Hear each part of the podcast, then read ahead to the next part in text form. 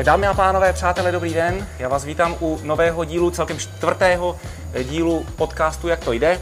Podcast Jak to jde vydává digitální agentura Digital. My děláme digitální komunikaci pro profesionály a do našeho pořadu si zveme samé profesionály, se kterými buď to spolupracujeme, anebo se s nimi potkáváme. A jedním z takových profesionálů je i generální ředitel společnosti Vítkovic Envy, pan Adam Liška. Adame, dobrý den. Dobrý den, Jirko, já vás zdravím. Já jsem rád, že jste přijal pozvání do našeho podcastu. A hned v úvodu teda se zeptám, protože jsme v podcastu Jak to jde, tak jak to jde? Tak eh, záleží na úhlu pohledu, ale kdybych měl zhodnotit ten dnešní den, tak si myslím, že to jde velmi dobře. Počasí je vynikající. Dnes jsem byl z hodou okolností na promocích své ženy, takže Je, tak to gratuluju. děkuji moc krát. Takže taková patřičná hrdost, ale jinak celkově si myslím, že to jde velmi dobře, ať už manažersky, osobně, anebo řekněme tak eh, i rodině. Tak to, to rád slyším. Eh, Společnosti se daří pod vaším vedením, předpokládám. No já doufám, že ano, na to se musíme zeptat majitelů a zeptat i zaměstnanců, takže věřím, že eh, může to být vždycky lepší, ale že jsme na správné cestě. No, perfektní. Eh, My stojíme tady ve výrobních halách, přímo jako v srdci Vítkovic. Když se, vám, když se řekne české strojírenství, co se vám vybaví? Tak české strojírenství, a když vlastně tady i stojíme, tak se mi vybaví určitě historie, a určitě taková patřičná hrdost a zpátky jakoby ke kořenům a prakticky takové to spojení s tímhletím Moravskoslezským krajem a taková ta píle a ten um jakoby těch odborníků. A Ano. opravdu to, co tady vznikalo, co vzniká, myslím si, že je to ojedinělé, řekněme na tom malém kousku z té Evropy nebo z toho světa, tak si myslím, že máme být na co hrdí. Takže strojírenství beru jako takovou bernou minci a, a to, na co může být jakoby ten český člověk eh, pravém hrdý.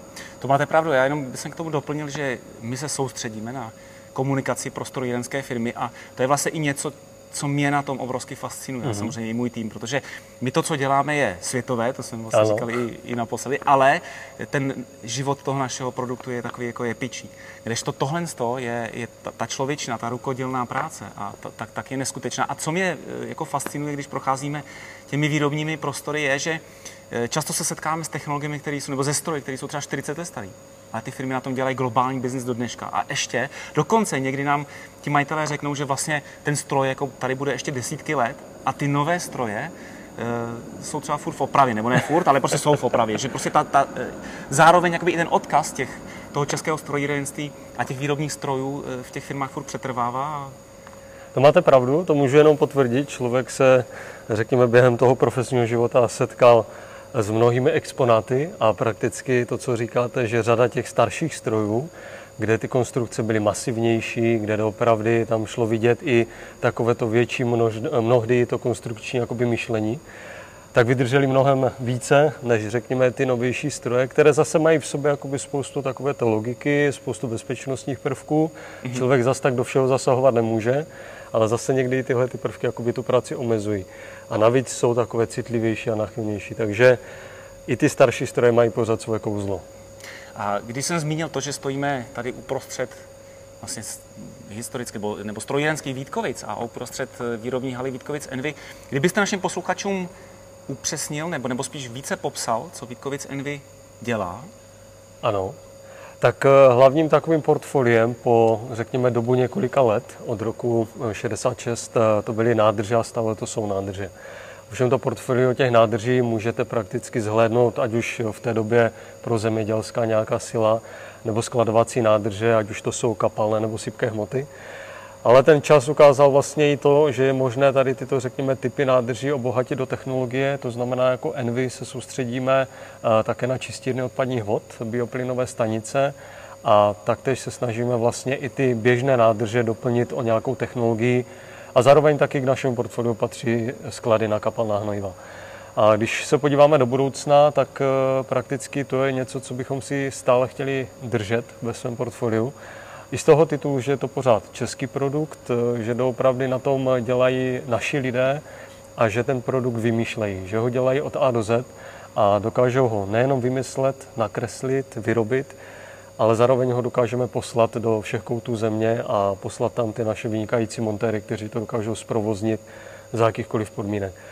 Takže takhle velmi zkráceně a v kostce, co jako Envy děláme a myslím si, že i to, co je v názvu naší společnosti, ty čtyři písmena Envy, charakterizuje i to, kde se chceme ubírat a vlastně kde se jí ubíráme. A to je opravdu ten environment.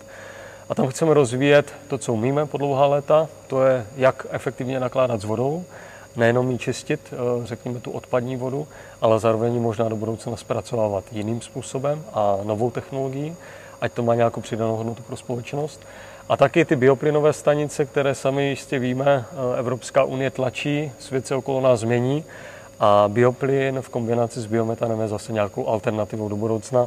Takže věříme, že i tady toto můžeme prakticky nabídnout společnosti během nasledujících let. Takže toto je takový ten náš záměr, náš biznis a je to něco, čím se budeme ubírat, myslím si, i po několik nasledujících let. To znamená, vy vlastně produkujete finální výrobek. Já ano. mám takový dojem vlastně ze všech těch setkání, rozhovorů, monitoringu, vůbec toho oboru, že to je veliký téma teď pro český průmysl. Prostě, aby český průmysl strojírenství produkoval finální výrobek, aby ta ekonomika se změnila z, z, z takové té z takové té subdodavatelské ekonomiky mm-hmm. právě na producenta finálního výrobku? Je tomu tak a to, to jsem rád, že se nám v Envy daří a chceme si i tady tuto, řekněme, výhodu do budoucna ponechat. Protože ne, jsou věci, které se dají, řekněme, outsourcovat, jsou věci, které se dají nabídnout bokem.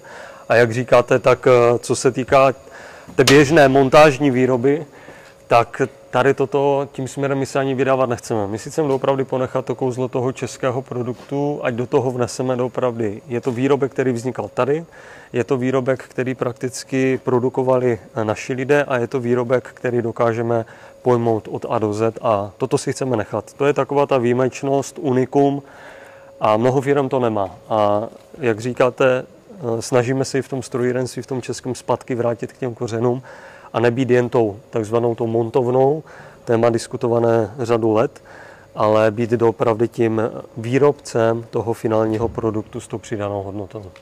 No, já to musím potvrdit nedávno, je to ale možná tři, čtyři týdny, vyšel takový globální průzkum a vy jste v něm byli označeni jako jedni z globálních lídrů trhu. A ano. musím říct, že v, každý den vlastně nám chodí reportingy z celého světa, takže ten, ten průzkum potom jako převzali v Číně, v Japonsku mm. a takhle po celém světě tak eh, i proto, že digitál pro vás eh, má čest pracovat, tak, eh, tak cítím takovou hrdost, že, že, že se o vás vlastně tady v tom směru mluví a, a opravdu patříte k té špičce světové produkce. Tak zatím tomu tak je. Já doufám, že se nám to podaří posunout nejenom z toho jako top key players, ale dopravdy na, to, na tu vrchní příčku a hlavně v té oblasti dopravdy těch environmentálních technologií a těch nádrží. Tady v tomhle si myslím, že dokážeme jako posílit a ukotvit tu naši pozici na tom globálním trhu. A ono jenom tak pro zajímavost, eh, i když jsme tady v Moravskoslezském kraji, v Ostravě, ve Vítkovicích, tak eh, pro nás ten globální trh je opravdu velmi důležitý a zároveň ty naše produkty, když řekneme v tomto roce, jsou z 97% prostě export. Takže být na té, na té špici má v sobě nějakou, řekněme, výhodu, nejenom konkurenční, nejenom poziční a i tu tržní, ale zároveň v sobě nese takovou velkou zodpovědnost, že můžete být dobrý doma, ale navenek můžete být, řekněme, takový ten outsider. A nám se zatím daří patřit doopravdy i na ten venek k těm top key players a to si myslím, že chceme udržet i nadále. Hmm. Já možná přeskočím pár otázek, ano. ale eh, my i na poslední setkání Elite klubu, jehož jste předsedou, k tomu se také určitě dostaneme, eh, tak jsme diskutovali téma strategie a vlastně i to, co vy jste teď popsal, nějaký ten positioning a vlastně to, kam míříte, tak je otázku strategie. Takže mě by zajímalo, eh, jakou novou strategii jste jako generální ředitel nastolil a jak se taková strategie vlastně tvoří pro, pro takovýhle podnik. Možná, kdybyste tohle to mohl víc mm-hmm. rozpitvat, jestli to vzejde od akcionářů nebo od vás a potom to předáváte managementu a kdybychom si to tak by uměli více, více rozebrat. Rozumím. Tak eh, když to vezmu eh, od toho samotného začátku, tak eh, ono, než ještě přejdeme jakoby k té samotné strategii, tak pro nás bylo důležité na začátku roku, dopravdy, kdy jsme i společně začali tu spolupráci tady v Envy, tak na stolici nejenom tu strategii samotnou, ale tu misi vůbec, proč děláme to, co děláme, opravdu tu myšlenku, ten, ten hlavní důvod, to poselství a potom k tomu dát tu vizi, jo, opravdu jaká je, jaká je ta cesta toho a k tomu nastavit tu strategii. A to se nám po několika workshopech, myslím si, velmi dobře podařilo nadefinovat. A prakticky takto ukotvit, aby nám ta strategie v těch nasledujících letech každým rokem neutíkala prostě bokem. A tady v tomhle eh, to byl ten klíčový moment, na základě kterého my jsme potom si řekli, dobrá, tak eh, víme, co chceme, víme, kde to chceme směřovat a na základě toho jsme si stanovili strategické směry. Těch směrů máme sedm a vlastně dotýkají se každé té úrovně společnosti, aby to bylo, řekněme, v ruku v ruce a každá, každý ten směr se doplňoval k tomu, aby naplnil to, co je v té naší vizi, to, co je v té naší misi a zároveň naplnil ty hodnoty, na kterých to stavíme. Takže to je sedm strategických směrů, které máme a vlastně počínaje od, řekněme, směrů, které se týkají vlastně finančních, mm-hmm. jakoby strategických, ať už je to strategie krátkodobá, kterou máme definovanou na tři roky, anebo je to dlouhodobá strategie. Finanční kterou... strategie na tři roky, jo, máte? Tak, eh, ten plán, finanční strategický jo. plán na tři roky a vlastně zároveň, který koreluje jakoby s tou dlouhodobou, kterou máme stanovenou na pět let. To znamená, tam my to fixujeme do pěti let a potom jako dál ne, protože ten horizont už teď, můžu říct, jakoby i horizont ten krátkodobý tříletý, je eh, v tom dnešním a teďka kor v tomto roce velmi rychlý a ten horizont tří let už se může zdát i jako daleký. Mm-hmm. Takže eh, toto jsou, řekněme, strategie tři roky a pět let, sedm strategických směrů přes, eh, řekněme, ty finanční strategické cíle, které tam jsou dány. Pak se nám to provází právě do těch, řekněme, můžeme to nazvat i divizí. To, co vnímáme jako by klíčové v těch, pro nás jsou to kusové nádrže, anebo co se týká těch technologických celků a toho environmentu. A kdybych to mohl popsat velmi zkráceně, tak je, když si představíte eh, krásné pareto 80 na 20 přesýpací hodiny k tomu stažené, tak tím strategickým směrem je ty hodiny otočit. To znamená to, co vlastně nás v posledních několika desítek eh, let eh, více živilo a více táhlo, což byly ty kusové nádrže. A ty technologické celky byl takový obor vlastně, který v rámci objemu té společnosti, ať už objemu zakázek, objemu tržeb, vždycky tady byl, vždycky tady bude, ale nebyl tou hlavní stěžení nohou. A pro nás tady toto je teďka ta strategie, je ty přesypací hodiny mm-hmm. otočit a to to trochu změnit. A více se doopravdy soustředit na ten environment a pomoci tak té společnosti těmi technologiemi, které umíme. Samozřejmě v těch strategických směrech eh, jsou potom další doprovodné věci, které se týkají kultury společnosti, leadership, vedení lidí, rozvoj. Takže ten každý aspekt tam má své místo a ono, když to potrhnu tustou čarou, tak ať už ta krátkodobá strategie, nebo ta dlouhodobá, nebo ta mise, nebo ta vize, tak vlastně jde ruku v ruce i s modelem IFQM, na který jsme vlastně navázali v tomto roce jakožto klíčový pro nás projekt, aby se protáhl přes tu společnosti v řadech jakoby několika let. Takže tady toto je asi to, na čem teďka pracujeme a co se budeme snažit naplnit eh, z hlediska toho závazku, který jsme si dali. No ne, vlastně to byla i moje další otázka, eh, protože my jsme že o tom několikrát psali, jsme se o tom bavili, o tom, že vy jste zavedl do, nebo zavádíte teď obecně IFQM, možná kdybyste tenhle ten systém představil. A, e, předpokládám, to je systém hlavně pro strojírenské firmy. Neřekl bych, že se dá. Dá, se, dá se kombinovat jakoby v různých firmách, eh, například eh, Moravskoslezský kraj, krajský úřad, eh, pan vlastně Tomáš Kotyza, ředitel krajského úřadu, tak může říct také své o tom, protože krajský úřad také zaváděl IFQM. A vlastně, když to, když to vezmete, ono to je prakticky systém, který se dá zjednodušeně přirovnat k tomu, že veškeré manažerské principy a principy leadershipu uplatníte v jakémkoliv oboru ať už jste manažer takový nebo takový, a vlastně znáte ty techniky, znáte ty metodiky a snažíte se zlepšovat ty procesy, kulturu, systémy, cokoliv, tak ty techniky jsou pořád stejné. Nejsou techniky jiné pro strojírenskou firmu, nejsou techniky jiné pro zdravotnickou firmu, ten princip základně je vždycky stejný. A, pra, a prakticky ta metodika IFQM je hodně podobná. Ona vlastně prošla revizí právě v roce 2020, pokud se nemýlím, kdy ten eh, European vlastně Foundation for Quality Management eh, tady toto změnil a nadefinoval to víc do toho způsobu těch novějších směrů, do toho agilního řízení, částečně do té průmyslové digitalizace, do celého průmyslu 4.0. Ale to hlavní, co se tam změnilo v tom modelu a co tam je jakoby nadřazené, je, řekněme, ta nadřazenost jakoby těch interesovaných stran. To znamená, klíčový je ten zákazník, klíčové jsou ty další jakoby strany, které do toho celého procesu firmy zasahují. a trošičku zjednodušil vlastně i ten celý postup té implementace. Takže EFQM znamená vlastně tři takové stěžení pilíře, když tím firma prochází. Ten první pilíř je na definování toho směřování. A tam máte právě tu definici, jakou má firma vizi, jakou má misi, kde chce směřovat, na čem to staví, jak vlastně tady toto komunikuje, jak jsou s tím seznámeni zaměstnanci, jak se to roluje všude. No, není to jenom o tom, že řekněme executive management tady toto hmm. stanoví, ale musí tím opravdu žít ta firma. Druhým tím směrem nebo to, tou nohou EFQM modelu je část té uh, realizace. To znamená, jak je doopravdy tady toto všechno implementováno do těch jednotlivých ať už procesů, jak jsou definovány vlastně, když máte ty strategické směry jo, v tom rozpadu, v té pyramidě toho rozpadu, jak na ty strategické směry navazují ty klíčové indikátory financí, obchodu, nákupu, tak, aby se dopravdy i ty jejich klíčové ukazatele vlastně objevily v tom plnění postupném toho směřování. Dále pak v té realizaci je velmi důležité to, jak ty jednotlivé eh, části té firmy, jednotliví ti vedoucí, ty útvary, ty úseky, oddělení, pracují s těmi různými aktivitami. Máte tam detailní plány aktivit, eh, implementační plány, korekční aktivity, návrhy pro další měsíc. Takže je to opravdu pravidelná taková systematická práce, která potom vede k tomu naplnění. Takže to je jakoby jedna z částí mm-hmm. toho bloku té realizace.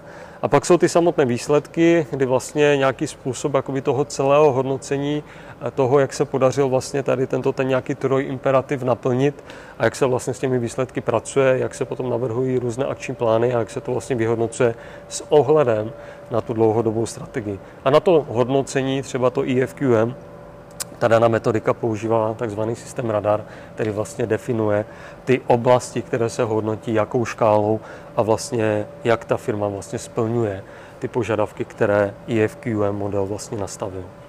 No vy jste toho zmínil teď poměrně hodně a ano. dost jste předběhl, nebo, nebo tak jste se dotkl těch témat, které na vás mám připraveny. Já bych se přeci jenom ale vrátil k tomu, že eh, mně se líbilo, že vy jste říkal, že manažerské principy a techniky jsou vlastně stejné. Ano.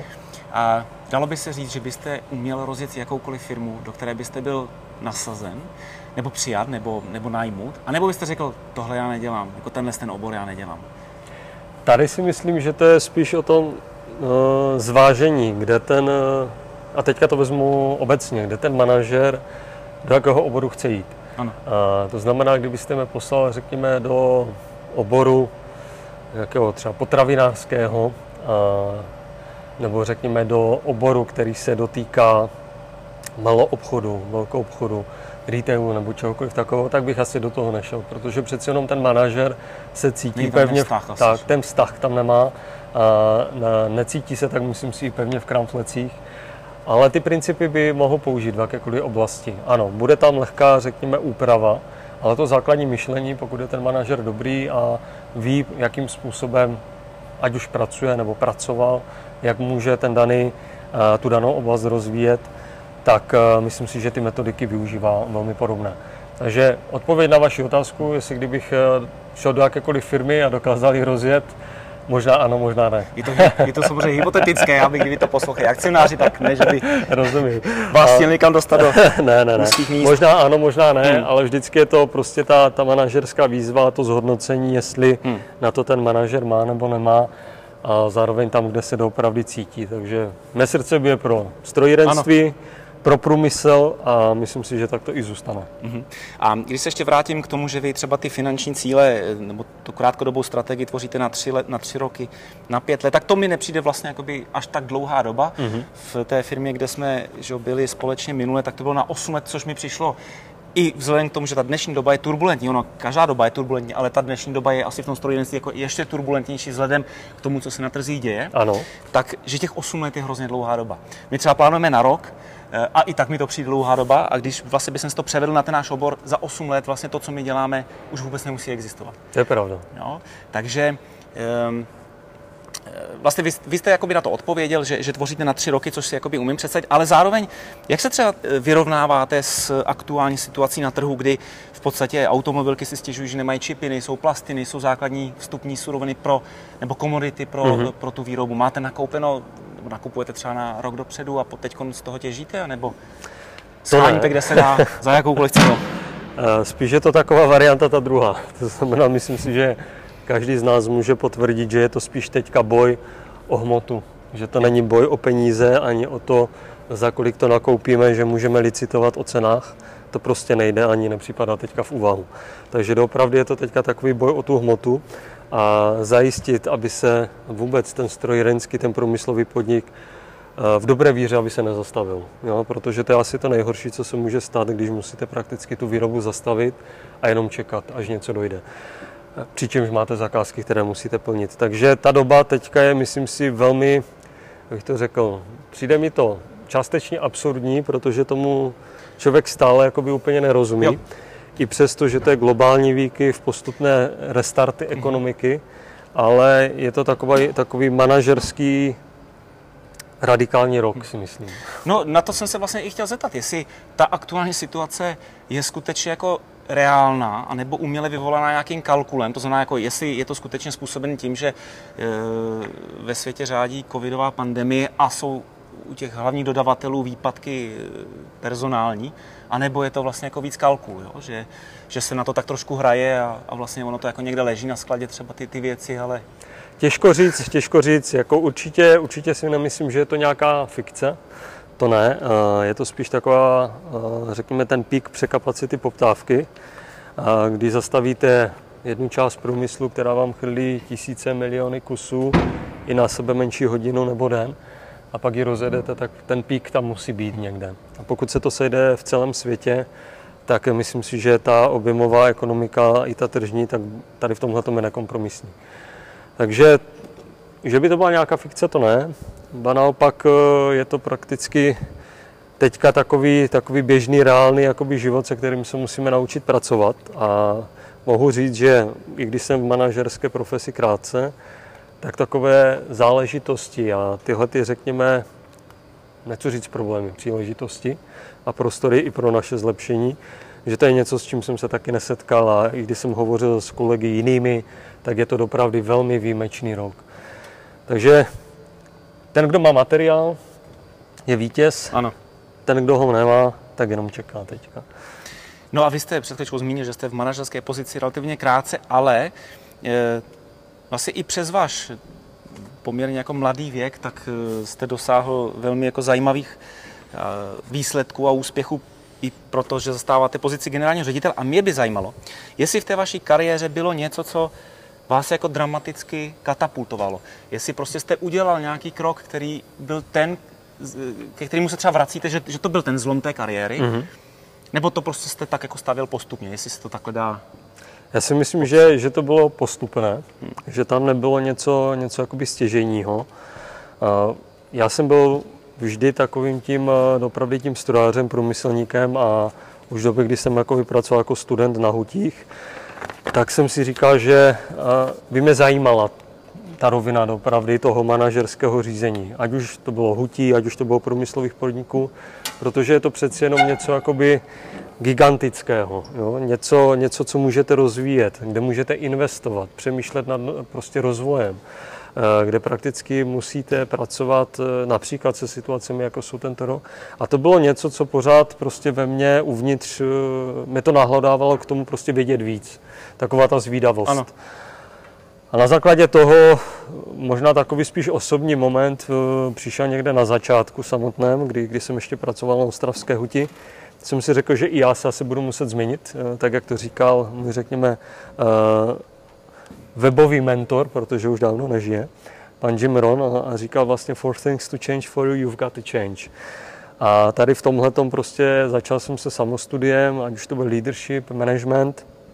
V té době jsem eh, prakticky jenom vyučení a vlastně vysokou školu v rámci metalurgie. A v té době jsem se rozhodl, že si ještě udělám vlastně ekonomiku a management v průmyslu, abych chápal i tyhle souvislosti. Nejenom jak se to vyrábí, ano. jaké jsou ty procesy, ale dopravdy, jak se ty procesy řídí, jak se nastavují, jak se vedou. A vlastně tady toto postupně taková ta, ta zvídavost doplněná o tu, o tu nutnost té vzdělanosti a vlastně poznávání těch příležitostí a nebát se jakoby ozvat a nebát se těch výzev, tak myslím si, že to postupně formovalo ten celý rozvoj, ten osobní. Je tam řada dalších jakoby, aspektů. Jsem určitě rád, že jsem za tu dobu i za tu krátkou, post, po, řekněme, potkal řadu inspirativních lidí.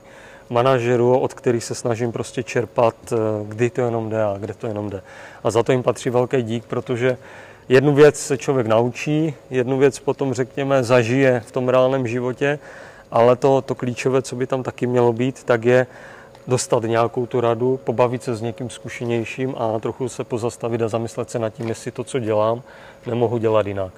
A to si myslím, že mi dalo hodně a pořád zjišťuju, že toho čím dál tím víc nevím, že se ano. musím stále učit a že tady toto bude nezbytné i pro další moje léta. Takže to je takový vě- věčný běh. Je to věčný běh.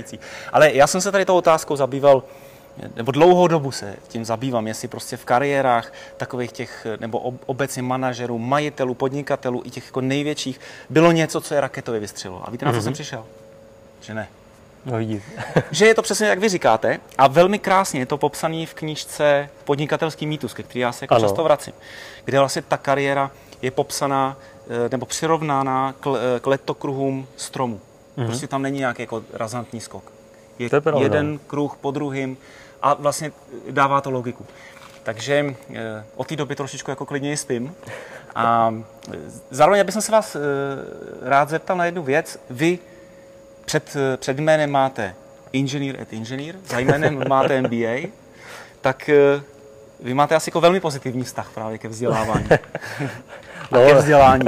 Není to, no, určitě ano, ke no. vzdělání no. ano. Řekněme, co se týká, není to honba za tituly, to určitě ne. To jsem ani nechtěl To spíš takovou vášeň jako pro. ono, ono ten, řekněme, ta první část, jak jsem zmínil, tak to studium bylo spíš to, to postupné. Pochopit tu metalurgii, pochopit eh, v úvozovkách, jak se to ocel vaří a následně na to spíš byla ta ekonomika, ten management. Jak ta ocel, která se vaří, tak kolik stojí. Takže tady toto vlastně souviselo s tím vším.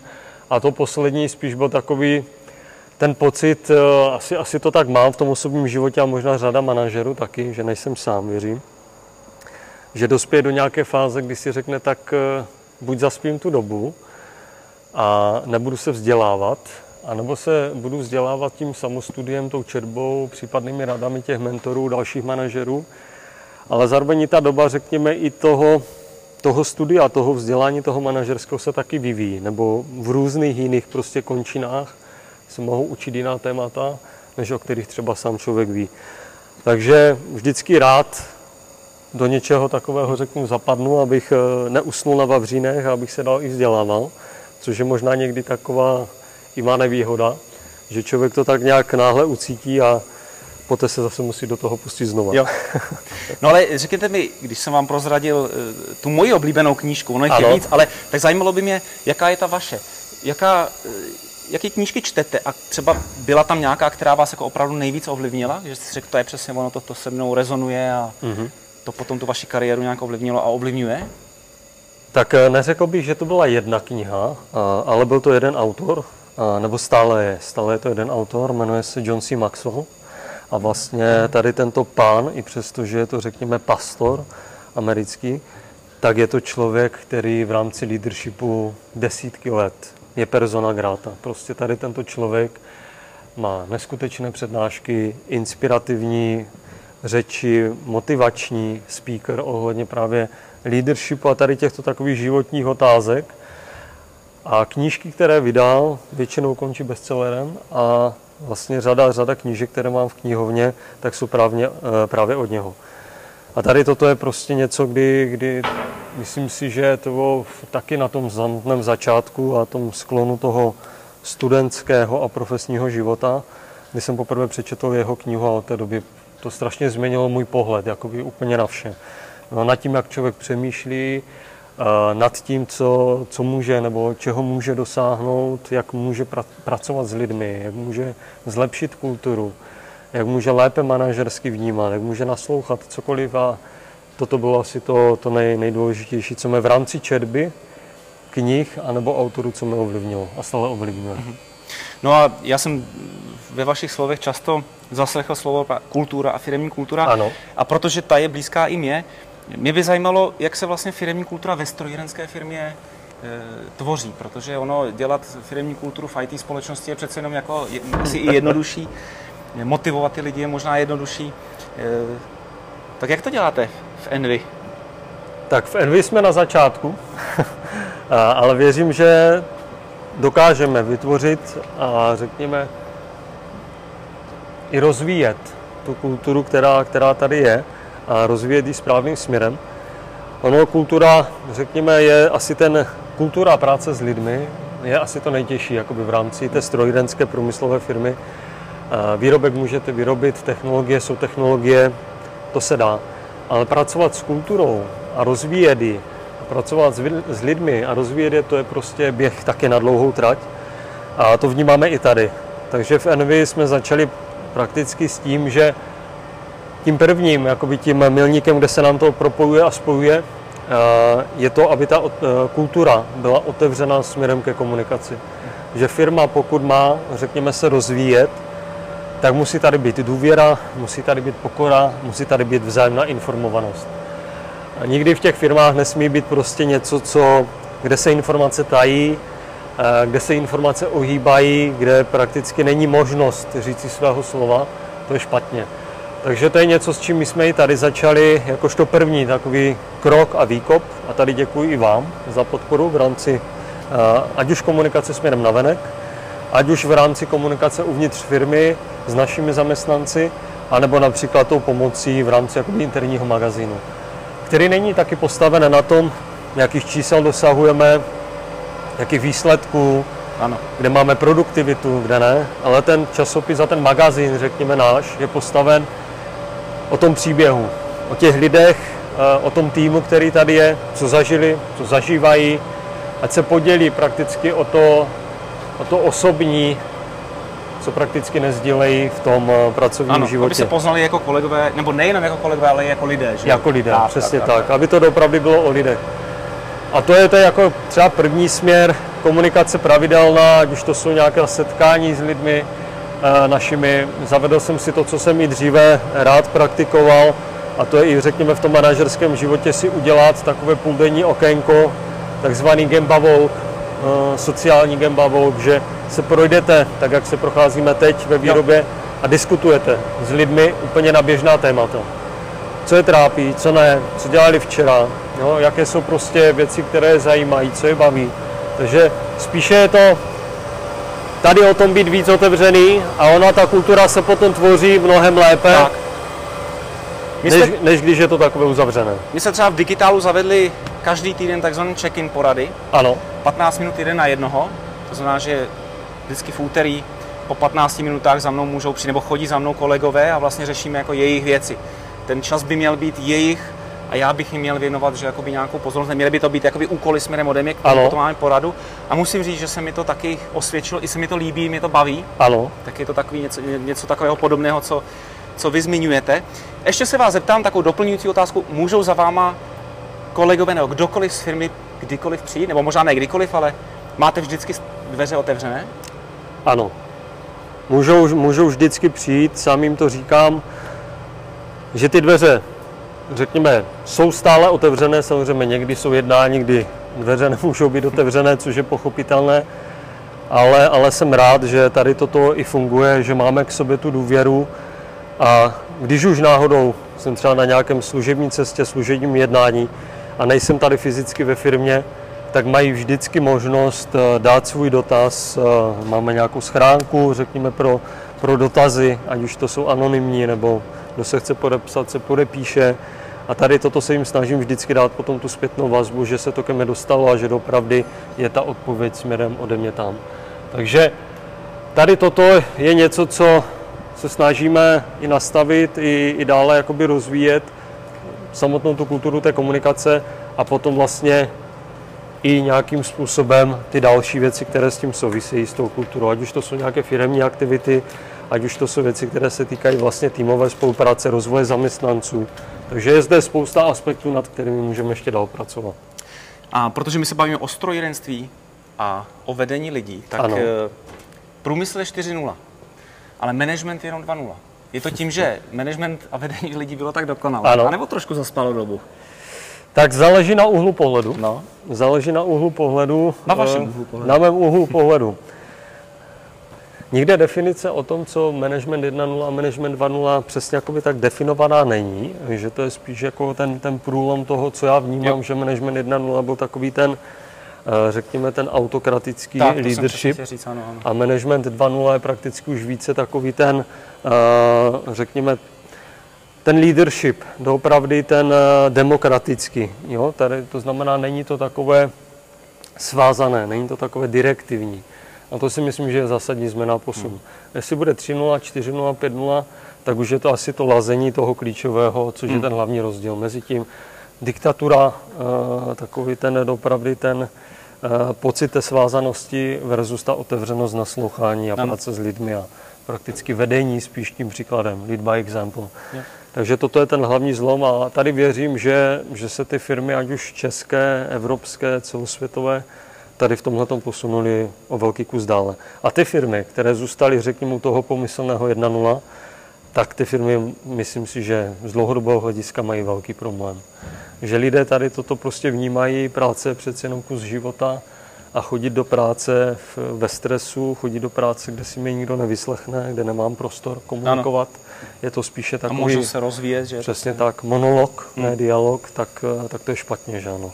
No, je, je zajímavé, že v řadě firm eh, fungují, a teď nechci říct ani experimenty, ale vlastně už jako rozjeté projekty, kdy eh, ty firmy nebo ty, ty jednotlivé oddělení ruší manažerské pozice a předávají tu, to řízení eh, vlastně lidem anebo pracovním skupinám. Ano. Tam jako se tvoří, že jo, mm, taky přirození lídři, který, kteří by třeba dřív nebyli vidět. My shodou náhod na, našem, na naší akci HR budeme mít eh, šéfa Vysoftu, kteří tohle to udělali Ano, na, na oddělení R&D a e, podle všech čísel, které jsou zatím dostupné, tak jim to vystřelilo zaměstnaneckou angažovanost, ale i, e, i ekonomické výsledky o 300%. tak to je Tak jsem na to sám zvědavý. Mimochodem o takovýchhle všech e, možná raritách, ještě manažerských, e, se dá přečíst e, od, v knížce od pana Háši. To je pravda, ano. Tak, že jo? A ten tip jsem dostal od vás, takže to, to je jako velká inspirace. A tak doporučuji přečíst. Eh, Zajímá mě, blížíme se pomalinku do finále. Eh, Vy musíte být takovým motivátorem celé firmy, ale co motivuje vás? Kde berete tu energii? A... No to bych, to bych taky rád No. někdy věděl. No, tak běháte, tak- jezdíte na bruslích, jsem viděl. No, tak je, těch aktivit je spousty, jakoby těch sportovních. Člověk musí někdy vypnout a řekněme, jo. popřemýšlet nějak v klidu a A nebo nepřemýšlet. A nebo nepřemýšlet. Záleží na, na situaci, Jo. na, na té i aktivitě. Ale kde člověk bere energii, tak eh, určitě, to, určitě je to rodina. No, ať už je to žena, ať už to jsou děti, takže rodina ta vždycky jakoby nějakým způsobem nabije. Někdy hold i ty děti vyčerpají, ale tak to je takové příjemné vyčerpání, než to pracovní. To ano, to ano. Ale do toho, do toho pracovního jakoby života, tak je to, to, co, to, co nabíjí asi tu energii, nebo dává ten důvod, proč. Eh, Člověk jakoby vždycky pokračuje a někdy se zaťatými zuby eh, pokračuje dál, tak je to, řekněme, taková ta, ta čest, eh, dopravdy prostě budovat něco se ctí, mít možnost něco rozvíjet a dělat to po, ne sám pro sebe, to určitě ne, ale dělat to vlastně pro ty, pro ty své lidi, dělat to pro tu firmu, dělat to pro tu společnost. A to je ten hlavní důvod jakoby toho poslání toho manažera. Pokud prostě vnímám, že produkt, který máme, tým, který máme, má smysl, má přidanou hodnotu i budoucnost, tak eh, toto si myslím, že je ten největší jakoby drive. A jakékoliv, eh, řekněme, jakékoliv úskalí nebo překážka, která na té cestě je, tak prostě vždycky bude vyžadovat, řekněme, takové to eh, zdravé sebevědomí, aby se podařilo tu překážku překonat, bude vyžadovat tu pokoru, ale především eh, vždycky vyžaduje to, aby ten člověk prakticky v to věřil, v to, do čeho se dal, aby to budoval ze ctí, aby to budoval s tou pokorou a aby doopravdy, myslím si, pořád stále věřil. Jo? Ano. Mhm. Tady toto, myslím si, že ta víra právě přináší vždycky tu příležitost do toho budoucna a pak už je to jenom o tom činu.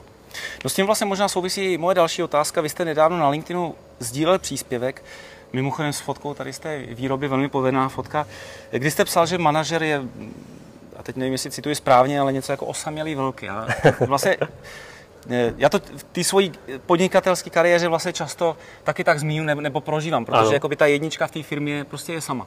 Nemáte jako se s kým poradit, nebo, nebo minimálně jako za podřízeným s tím problémem nepřijdete, doma eh, to nemusí být úplně vyslyšeno nebo pochopeno, tak máte někoho, ke komu vy se chodíte radit, jak něco posunout a přijímáte názory, zpětnou vazbu? Tak určitě pracuji, nebo pracuji, oni se mnou pracují. jsou, to, jsou to, řekněme, mý mentoři, manažerští, takže určitě není jich desítky, nejsou stovky, ale jsou to opravdu individuální manažeři, ke kterým se sem tam chodím poradit, eh, sem tam prodiskutovat.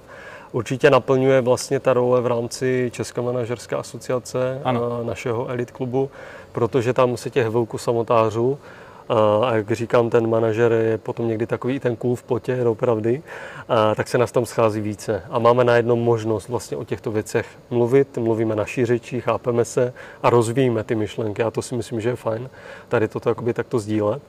A zároveň určitě pracuji taky, a to už vlastně od svého, od svého prvního roku jakoby toho profesního, tak pracuji s manažerskými kouči, takže taktéž jakoby řadu věcí a dlouhodobě už mám koučku prakticky 6 let uh-huh. a dlouhodobě spolupracujeme, takže tady toto jsou, myslím, ty věci, které ten manažer v tom svém životě potřebuje, že se nesmí spolehat jenom na sebe, že ty problémy nesmí mít, jakoby, nebo ty otázky uh, si nesmí nechávat uvnitř, protože to, to člověka vyčerpává, ta energie. A musí se umět podělit a musí umět jakoby vyslechnout a začít třeba uvažovat trochu jinak. Takže využívám i tady, tady tyto cesty a tuhle tu formu a moc mi to pomohlo. A stále mi to rozvíjí a posouvá dále. Já musím říct, že já jsem nedávno, a to tak jako nechtěně, jsem se takovou jako online mastermind skupinu, kdy jsme si vždycky jako jednou za měsíc volali s jedním mým kolegou mm-hmm. a mhm. probírali jsme prostě osobní i, i pracovní věci, hlavně pracovní. A postupně se k tomu začalo přidávat jako další lidi. Ano. A je to zajímavé, protože prostě máte, máte porovnání, vždycky tomu dáme nějaký téma. Teď to byl třeba nábor lidí, příště to bude sales a marketing. Ano. A je zajímavé, že třeba kolega přišel na to, že e, si vlastně myslel, že nějakým způsobem bude motivovat, nebo něco bude motivovat jeho zaměstnance.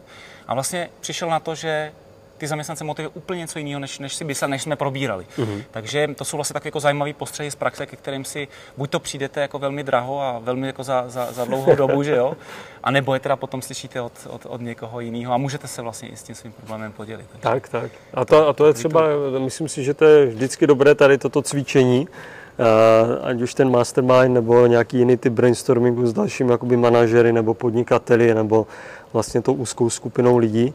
Jak říkáte, někdy tady tahle ta rada eh, je hned. Dostanete ji od člověka, který s tím má zkušenost. Podělí se o to, dokáže ji rozvinout. A není to rada, řekněme, taková ta císařská, Eh, kterou vám dávají řada prostě konzultačních společností, ano, které přijedou. rady, že jo? No, takové ty rady, řekněme o ničem, taková omáčka, ale jakoby reálný, uh, reálný uh, ta pozitivní přidaná hodnota tam není. Takže tady toto určitě je věc, kterou, kterou ten manažer vždycky musí mít na paměti, aby to takto sdílel, aby nasával ty informace, aby, aby z nich dokázal čerpat tu nejlepší možnou praxi a nenechával ji možná jenom u sebe, když ho obohatí, a ba naopak ji rozvíjel a posouval ještě dál. No, a to je, ta, to je ta úloha potom i toho rozvoje. A možná úplně poslední otázka. Máte nějaké životní zásady, které potom aplikujete i v tom pracovním životě a nejede vlastně přes ně vlak? Prostě definuje vás to a, a tím se řídíte, vás mm-hmm. to mhm. pohání? Tak eh, zásady, zásady bych neřekl, ale vždycky se snažím jakékoliv jakoby své osobní jednání nebo když nad něčím uvažuji, mám se rozhodnout a je to opravdu mé osobní rozhodnutí nebo osobní úvaha, tak vždycky prostě se musím zamyslet nad svými jakoby hodnotami, které mám v životě. Na prvním místě vždycky mám rodinu. To znamená, jestli to koreluje s tím, co prakticky, jestli to může nabourat, něco, co se týká rodiny, nebo to může omezit, nebo ovlivnit.